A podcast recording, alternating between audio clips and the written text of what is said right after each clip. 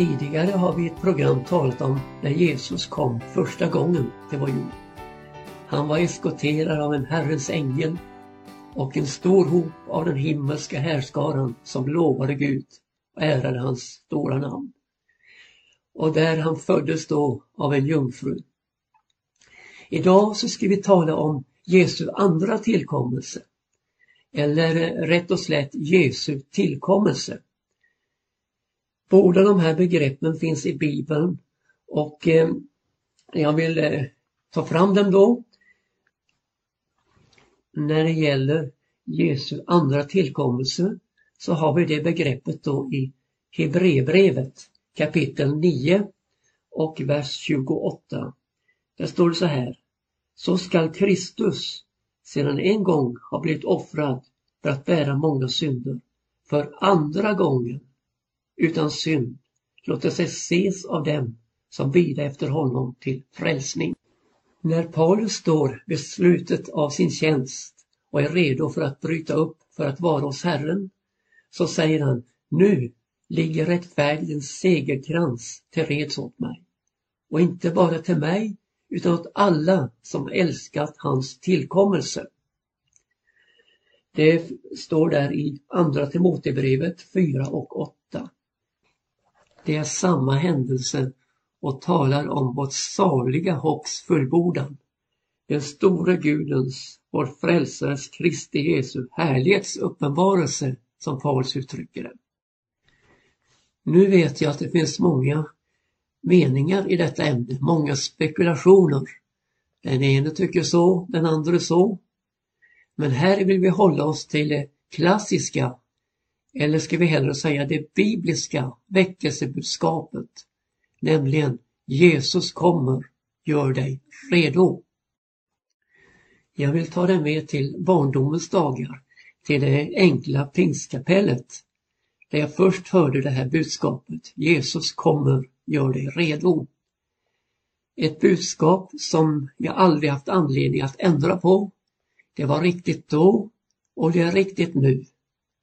Och låt mig säga, vilket annat budskap har den digniteten att inte förändras utan håller ett helt människoliv? Som riktigt liten, innan jag nu förstod något som helst, så tog mina föräldrar mig med till mötena. Och det var ju underbart att få uppleva denna atmosfär av tillbedjan, gripenhet, hänförelse, ja förväntan. Det gjorde så gott i min barnasjäl och få uppleva redan då, innan jag kunde tillgodogöra mig budskapet, atmosfären, ja, kärnan i det, att vara redo. För det var ju som riktigt liten. Hade Jesus kommit där så hade jag fått vara med. I Israel samlades man från spädbarn upp genom åldrarna till gamlingarna för att höra Herrens ord och för att tillbedja Gud. Så bör det också vara bland oss, inte minst när det gäller detta budskap Jesus kommer. Uppleva denna atmosfär av förväntan. Det är något som inte kan jämföras med någonting annat.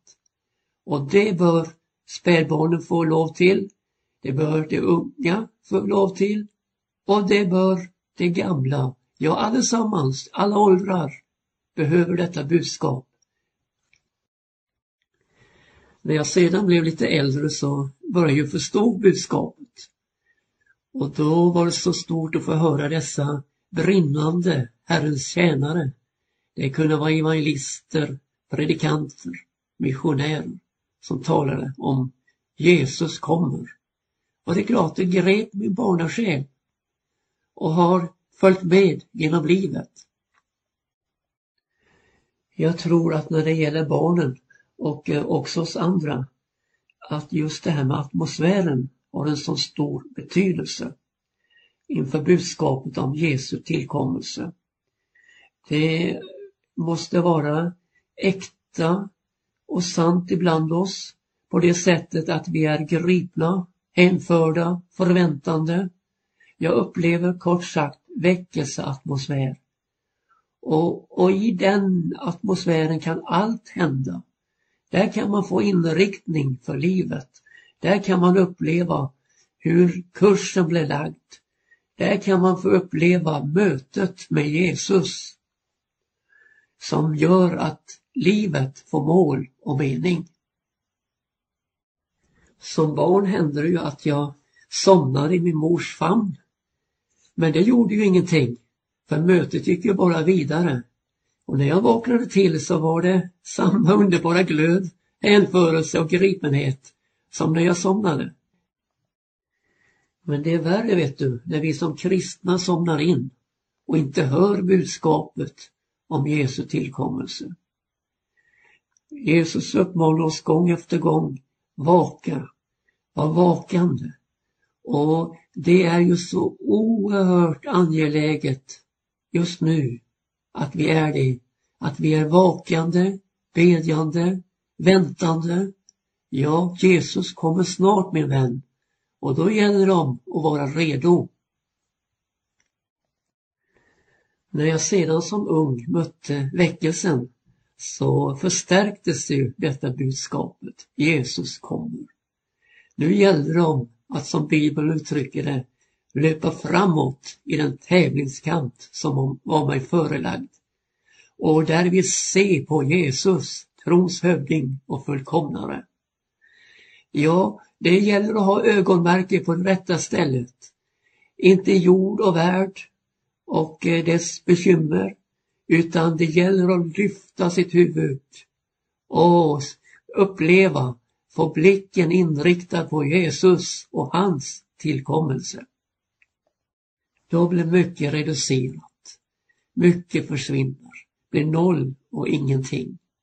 Men mötet med Jesus, livet med honom, kommer att bli det viktigaste i livet.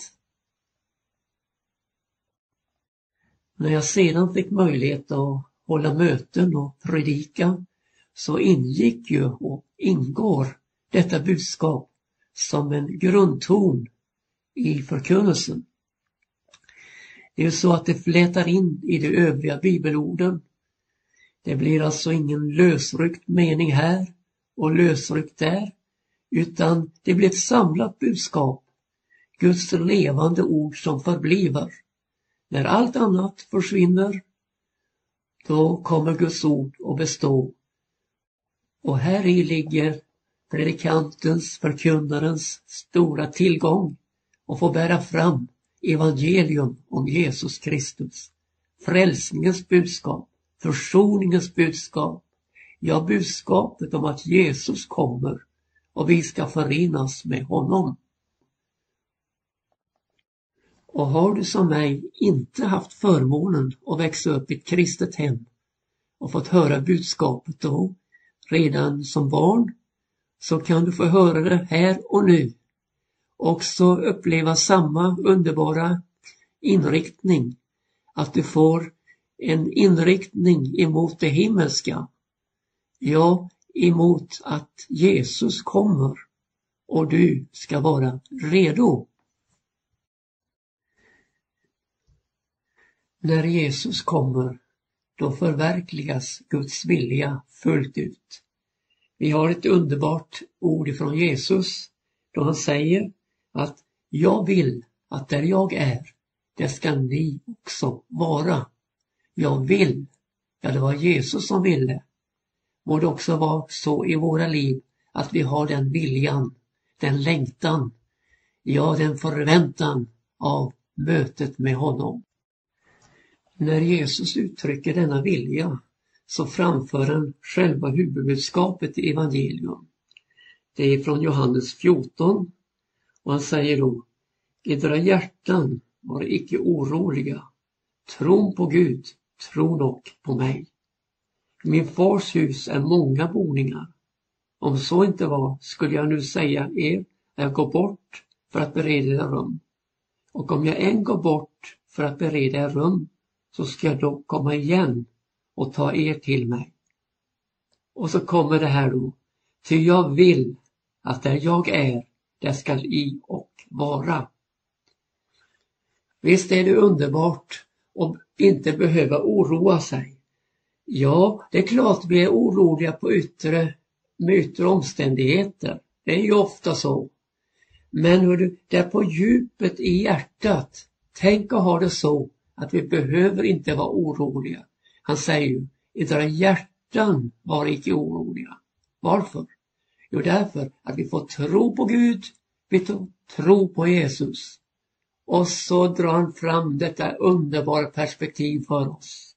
Att, att i min faders hus är många boningar. Och så säger han, gå före för att bereda rum och kommer igen. Varför? Jo, för att han vill att där han är, där ska vi också vara. Alltså för att hämta oss till honom. Det är underbart att ha en så pålitlig källa som Jesus själv när det gäller himmelen. Eh, vi vet ju det, du och jag, att vad inte ett öga har sett, inte ett öra hört, ingen människas hjärta kunnat tänka. Ja, så fortsätter skriften och säger, vad Gud har berett åt dem som älskar honom. Ingen har stigit upp till himlen utom den som steg ned från himlen. Människosonen som var i himlen, Jesus Kristus. Och tänk att ha en sådan källa som har varit i himlen tidigare och som är i himlen idag och som ska komma igen då en andra gång. Då för att hämta dem som är redo, som hör honom till. Tänk att vi får veta så mycket av Gud redan här i tiden. När eh, Filippus säger att låt oss se Fadern så har vi nog. Så kommer Jesus då och visa på sin suveränitet som Guds son. Han säger att tror du inte att jag är i Fadern och att Fadern är i mig? Det ord jag talar till er talar jag icke om mig själv och gärningarna, dem gör Fadern som bor i mig. Det är hans verk. Tro mig, jag är i Fadern och Fadern är mig.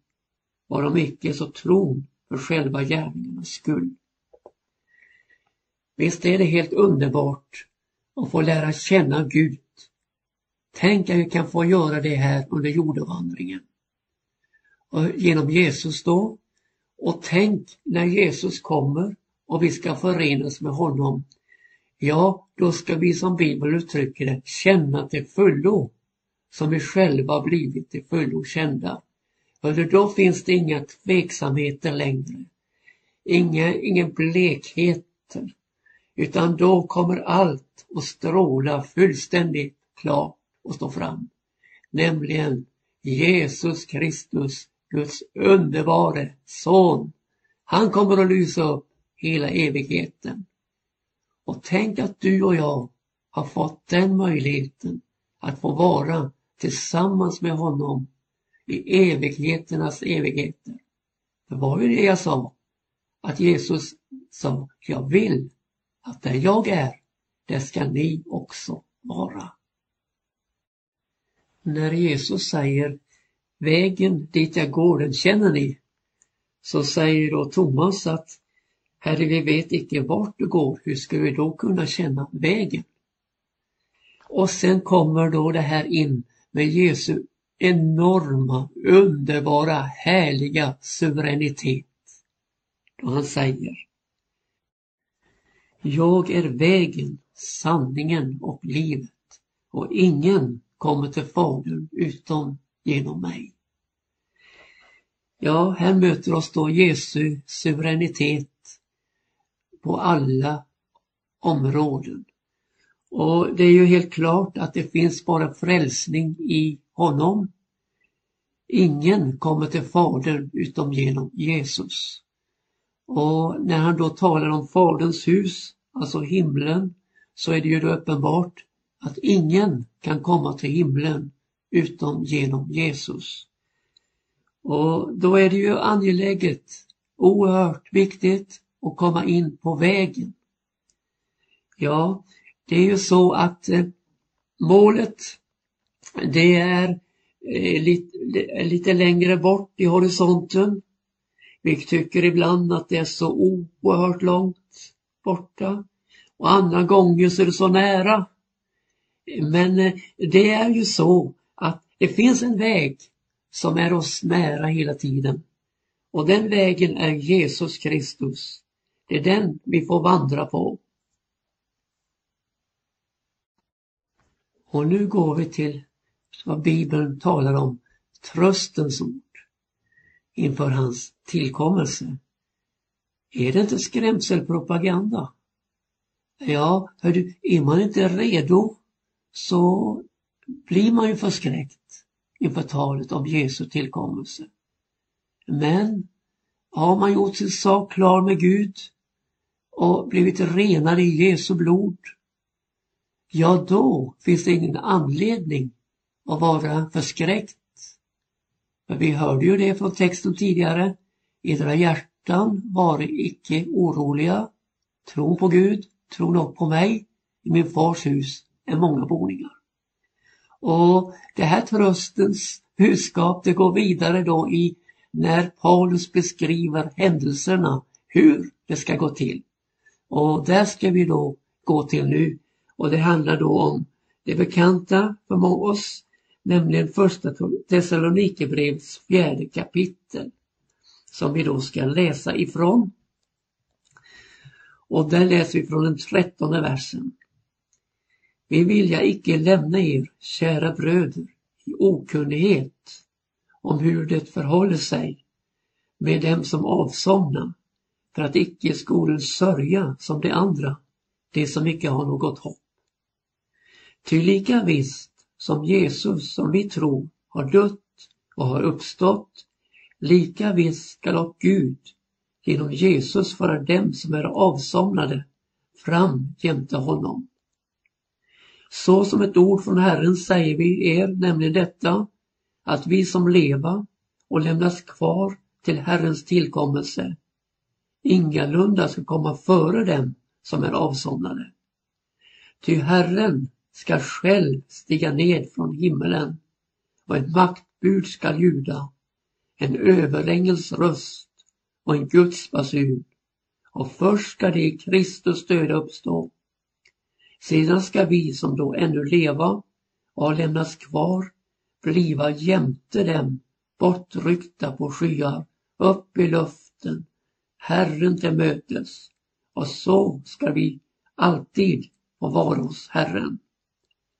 Och så tillägger han då, så trösten nu varandra med dessa ord.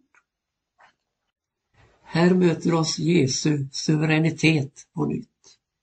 Jo, änglarna, de får lägga röst till, till maktbud och till Guds basun. Men när det gäller om att själva händelsen och hämta den som hör Jesus till, ja då heter det och han ska själv stiga ned från himmelen. Herren ska själv stiga ned från himmelen. Hör du, tänk ändå, tänk ändå. Han sänder inga redskap den gången, utan han vill själv komma ner för att hemföra oss till Faderns hus, in i bröllopssalen som är tillrätt.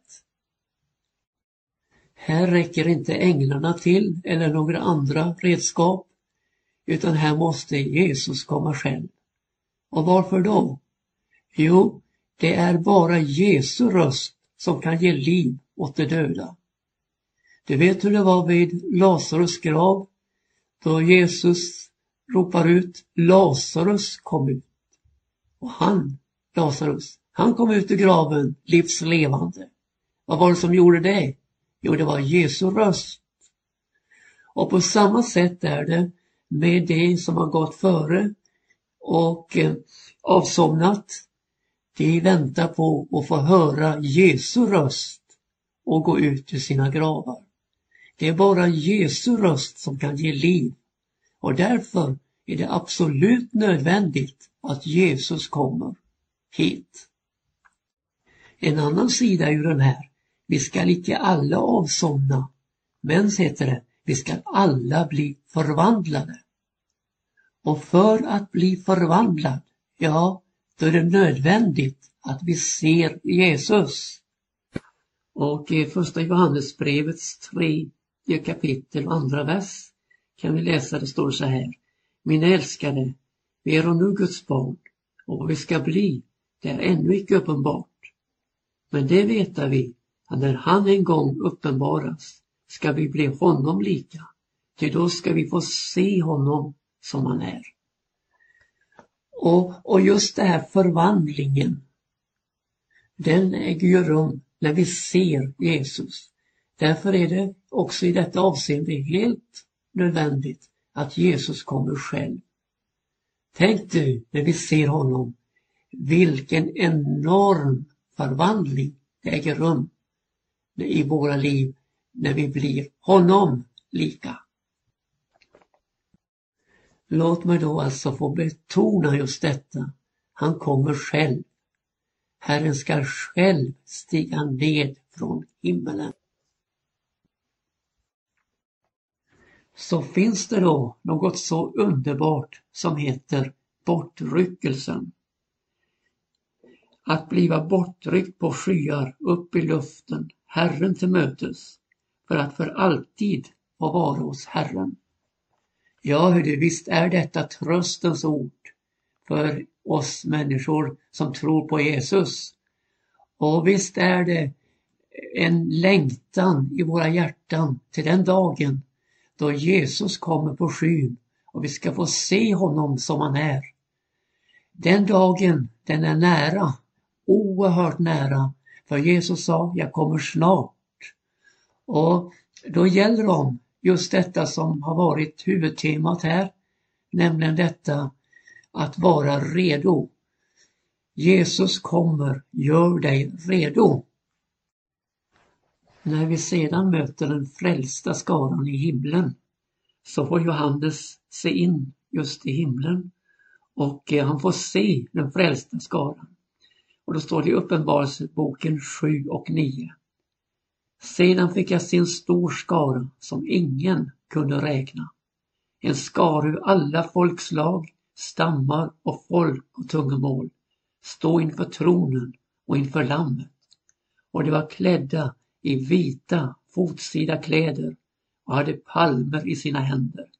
Och de ropade med hög röst och sade Frälsningen tillhör vår Gud, honom som sitter på tronen och lammet. Och lite längre ner i texten, där står det i trettonde versen. En av de äldste tog till orda och sa till mig Dessa som är klädda i de vita fotsida kläderna, vilka är de? Varifrån har de kommit? Så säger då Johannes, jag svarar honom, min herre du vet det själv. Då sa han till mig, dessa är de som kommer den stora bedrövelsen och som har tvagit sina kläder och gjort dem vita i Lammets blod. Därför står de inför Guds tron och tjänar honom dag och natt i hans tempel. Och han som sitter på tronen ska slå upp sitt tabernakel över dem. De skall icke mer hungra, icke mer törsta och solens hetta skall icke träffa dem. Ej heller eljest någon brännande hetta. Ty lammet som står mitt för tronen ska vara deras herde och leda dem till livets vattenkällor och Gud skall avtorka alla tårar från deras ögon. Låt min sluthälsning få vara med det lilla ordet därför. Ja, då kommer ju ordet varför. Varför står det här? Jo, därför att jag tvagit sina kläder, gjort dem vita i Lammets blod. Hörde, det finns bara en anledning, en möjlighet och komma till himlen. Ja, vi har sagt tidigare, det är genom Jesus. Och vi säger nu att det är att två sina kläder, göra dem vita i Lammets blod, få sina synder förlåtna, för ingen synd kommer in i himlen. Och då är det viktigt just detta som jag har framhållit här i programmet och som jag nu säger ännu en gång. Jesus kommer snart. Gör dig redo. Snart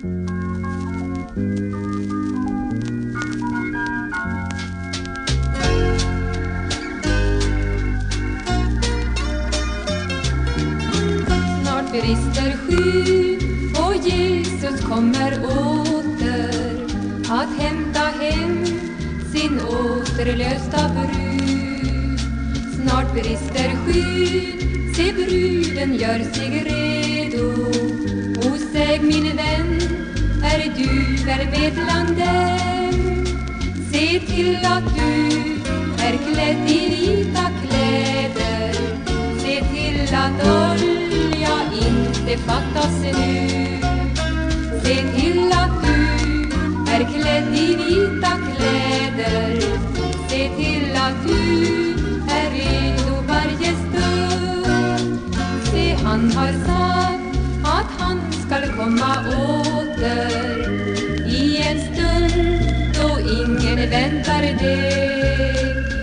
Därför noga akt på hur du vandrar, att du den dagen ej är lämnad kvar.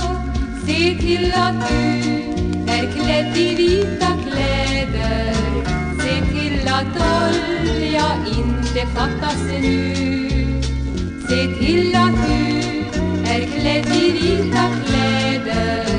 Se till att du varje stund. Gå ut att färga in den sista skörden som står där mogen med